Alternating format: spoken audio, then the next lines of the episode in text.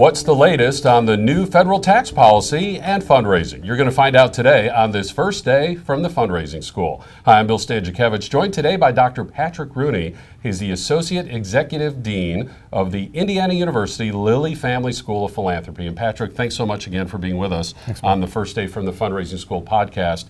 Uh, you are sought nationally for your assessment on the impact of taxes on charitable giving. And we want to be able to provide an update of what we're seeing as we're in the second half of 2018 as it relates to that new federal tax policy that was established in December of 2017. But first of all, Patrick, let's take a step back. We know donors give for a myriad of reasons. Right. Where do taxes tend to fit in uh, when fundraisers are thinking about working with donors and thinking about tax rates? So, Bill, this is a little complicated because what we hear from donors in surveys is that taxes don't matter at all. Right. And, and in fact, they are right in the sense that one would never give simply because of the tax deduction. Because if you, if you were a narcissist or if you only cared about your after tax income, you would never give philanthropically because right. you're never ahead just from the tax deduction. So, in that, in that narrow sense, taxes don't matter. So people want to pay it forward or give it back or honor a friend or a relative, um, make their community better. Uh, they want to do acts of charity, uh, almsgiving, and so on. There's a lot of motivations that are religious and, and, and non religious in, in their motivations. At the same time, taxes, you know, Econ 101, incentives matter, right? And people respond to incentives. And so what we see historically looking at tax data is that when the price of giving goes up, that is, the value of the deduction goes down, that people on the margin give less than they would have otherwise. Mm. Now, it's not everybody. Right.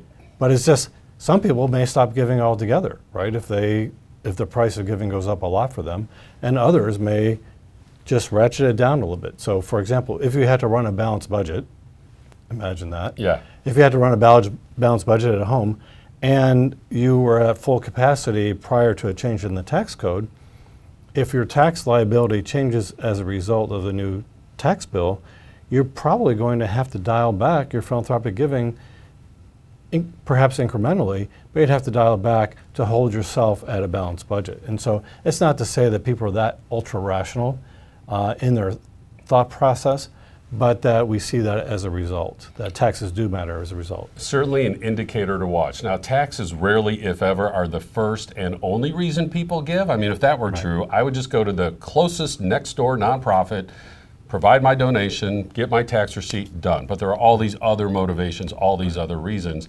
taxes often when they do figure in is how and when I give a gift. Am I giving a gift out of a stock portfolio? Uh, is it something to help me with my overall tax payment right. to the federal or state government? So it is something that we need to keep in mind, which of course is why December of 2017 grabbed everybody's attention right. uh, with some fundamental changes in the federal tax policy and whether people are against or for those uh, new policies, that's up for you to decide. We're thinking about the potential impact on fundraising. So Patrick, remind us, what were some of the key points in that tax policy uh, that might intersect with fundraising?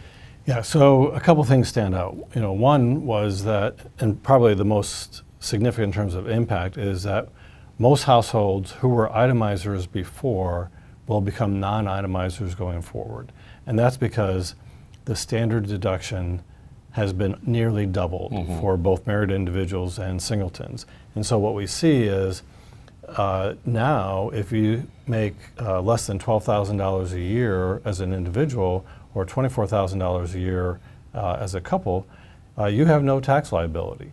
And uh, if you are, if you have fewer than that as a deduction, um, you know, so mortgage interest, right. you know, state and local property taxes, charitable donations. If you have less than that as a deduction, you're not going to be an itemizer going forward, and so the price of giving that dollar is now a dollar rather than a dollar minus the marginal tax rate. Right. And so the uh, standard deduction was doubled. Also, at the high end, we saw the rate come down a couple of percentage points. Right. And this then gets into some complex territory about the price of giving. Right. But you and some others wonder is that going to depress charitable giving? We don't know for sure, but we're kind of wondering about that. Yeah. So, you know, it's complicated for a couple of reasons. So, one, we know that the growth in incomes and wealth overall have a positive impact on, on giving. So what we see in the marketplace in giving may be very positive, but that for some households, their household giving will be affected by these changes in the tax code. So we can measure that at the micro household level, when we may see a different result from household to household because of their tax price elasticity of demand, right? Yeah, thanks. And so, how sensitive that one individual or, or family is relative to their taxes and how, how that affects their giving. Others will not be tax price sensitive, right? Right. That, you know, they're not affected by the tax code. They made a commitment, they're going to tithe 5%, or they're going to tithe 10%, or they're going to give $100,000 over the next five years to their alma mater or the cancer wing and what have you. So they're not, they're not influenced by those tax uh, changes on, on, the, on the margin. The other thing is that the change in the top marginal tax rate was actually fairly small. It went down from 39.6 to 37 as the top rate. So again, a fairly small gradation on the high end um, for individuals. For corporations, the change in the top marginal tax rate went was a pretty dramatic change. It went from uh, 35% to 21%. percent So you can imagine that for corporations, if they were tax price sensitive, that that would have a bigger impact than it would for a one or two point change. And that's important to remember amongst our business donors, who, by the way, also have their own list, wide variety of reasons why they give uh, to uh, nonprofits for important causes. And so taxes are on that list, so we need to be aware of their potential impact. And of course, one of the other big uh, changes was in the estate tax, Right. doubling the amount of dollars that uh, could be shielded from taxes. That tends to affect probably the wealthiest Americans, right? And so let's raise Right. dollars from those wealthiest Americans.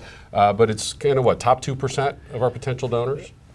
Less than that. Less than that. So, so under the old tax policy, it really was the top 2% of estates that were subject to any estate tax.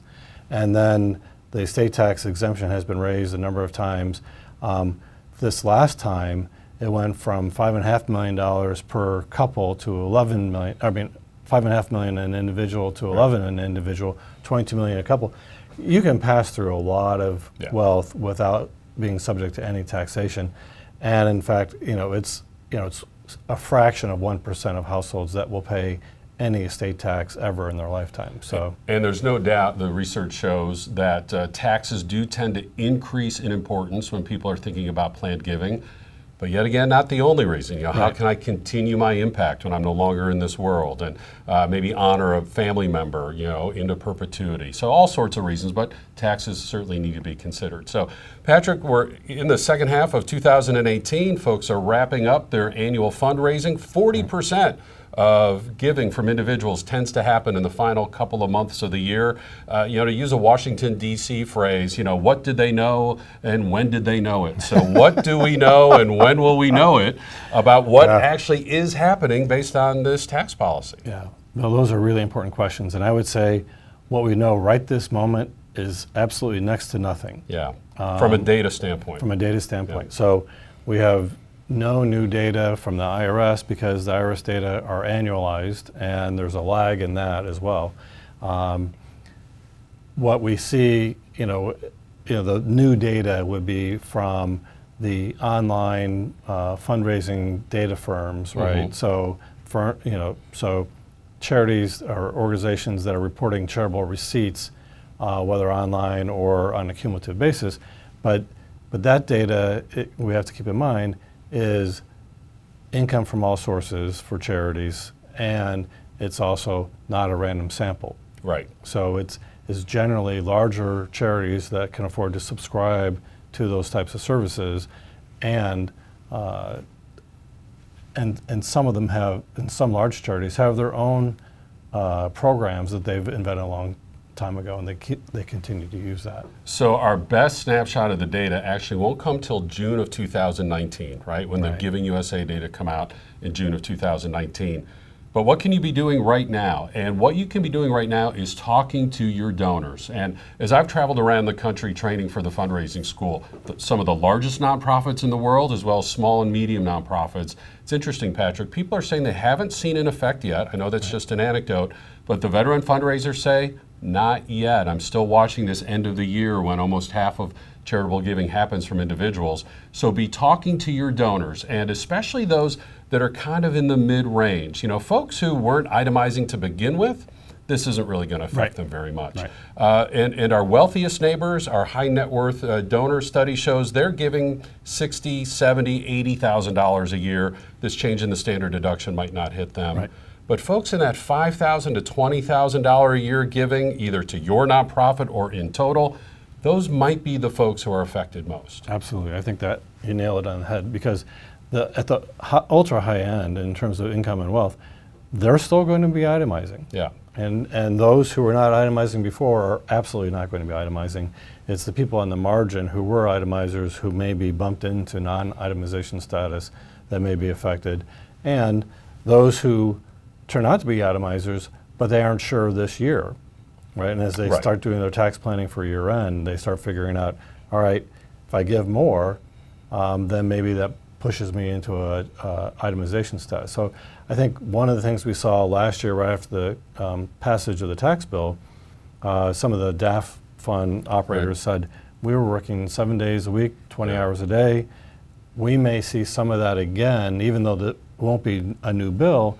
It'll be in December this year. People will be figuring out, hmm, do I make that decision to go into a DAF or not?